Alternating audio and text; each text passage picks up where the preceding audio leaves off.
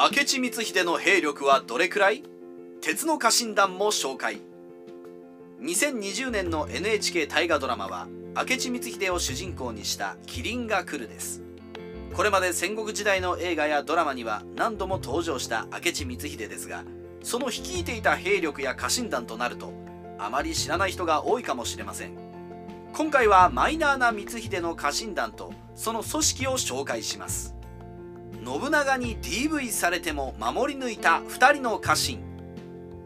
明智光秀は優秀な家臣を持つことを何より大事にしていました。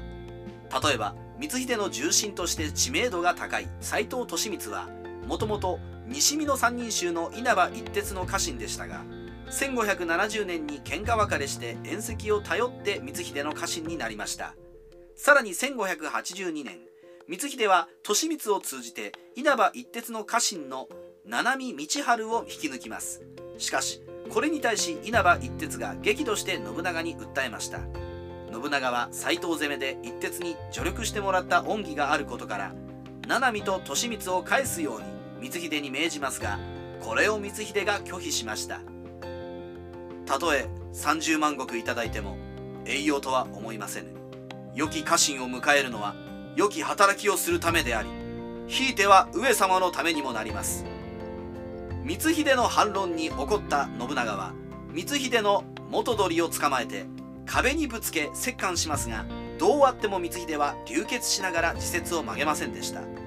怒った信長は利光には切腹を命じ七海は稲葉家に帰るように命じますがこの命令は実行されることはありませんでした。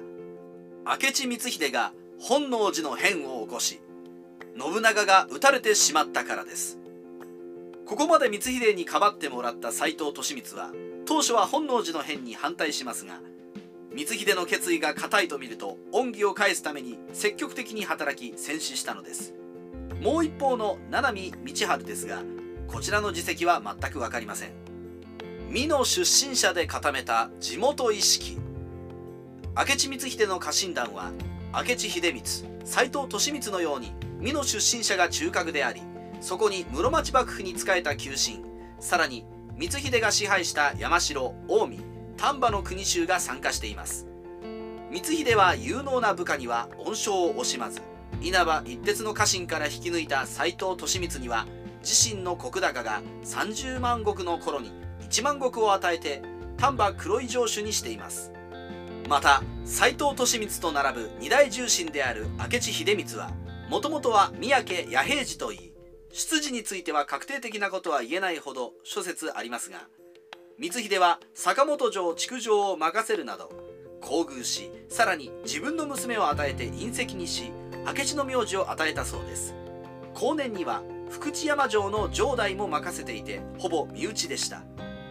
本能寺の変の時に明智光秀は明智秀光明智十右衛門斎藤利光藤田幸政溝尾重友のような五宿老にのみ織田信長を討つと打ち明けます。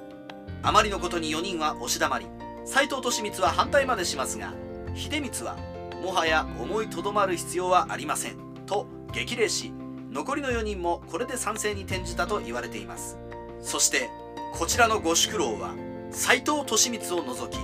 光秀が瓦礫沈林の無名時代から仕えた人々です。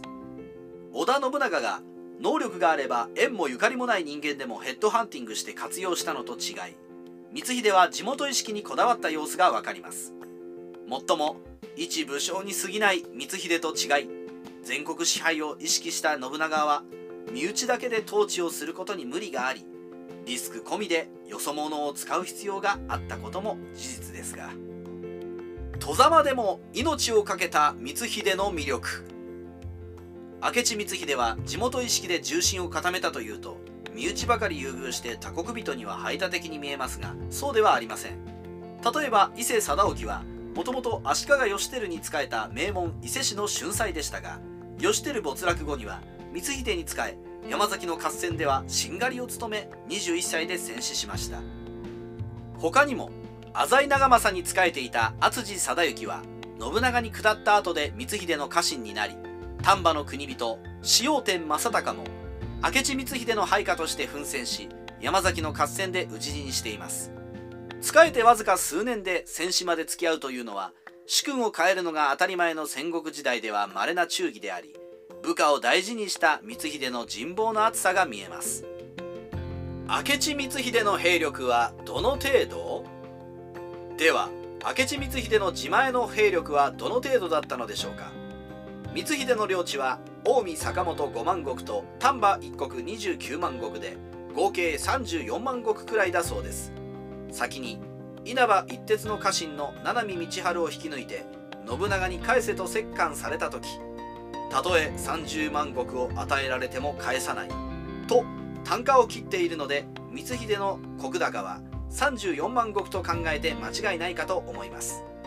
実際の合戦ではこの自前の兵力の下に与力として組下大名の細川忠興筒井純慶島左近三好康長一色義有などがいますがこれらの人々は身分上の上下関係にはなく信長の下では同僚ですからもちろん謀反の時に味方になる保証がありません。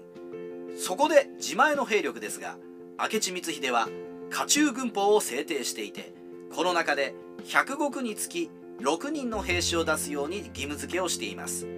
これが正しいならば2万400人が光秀の自前の兵力になります。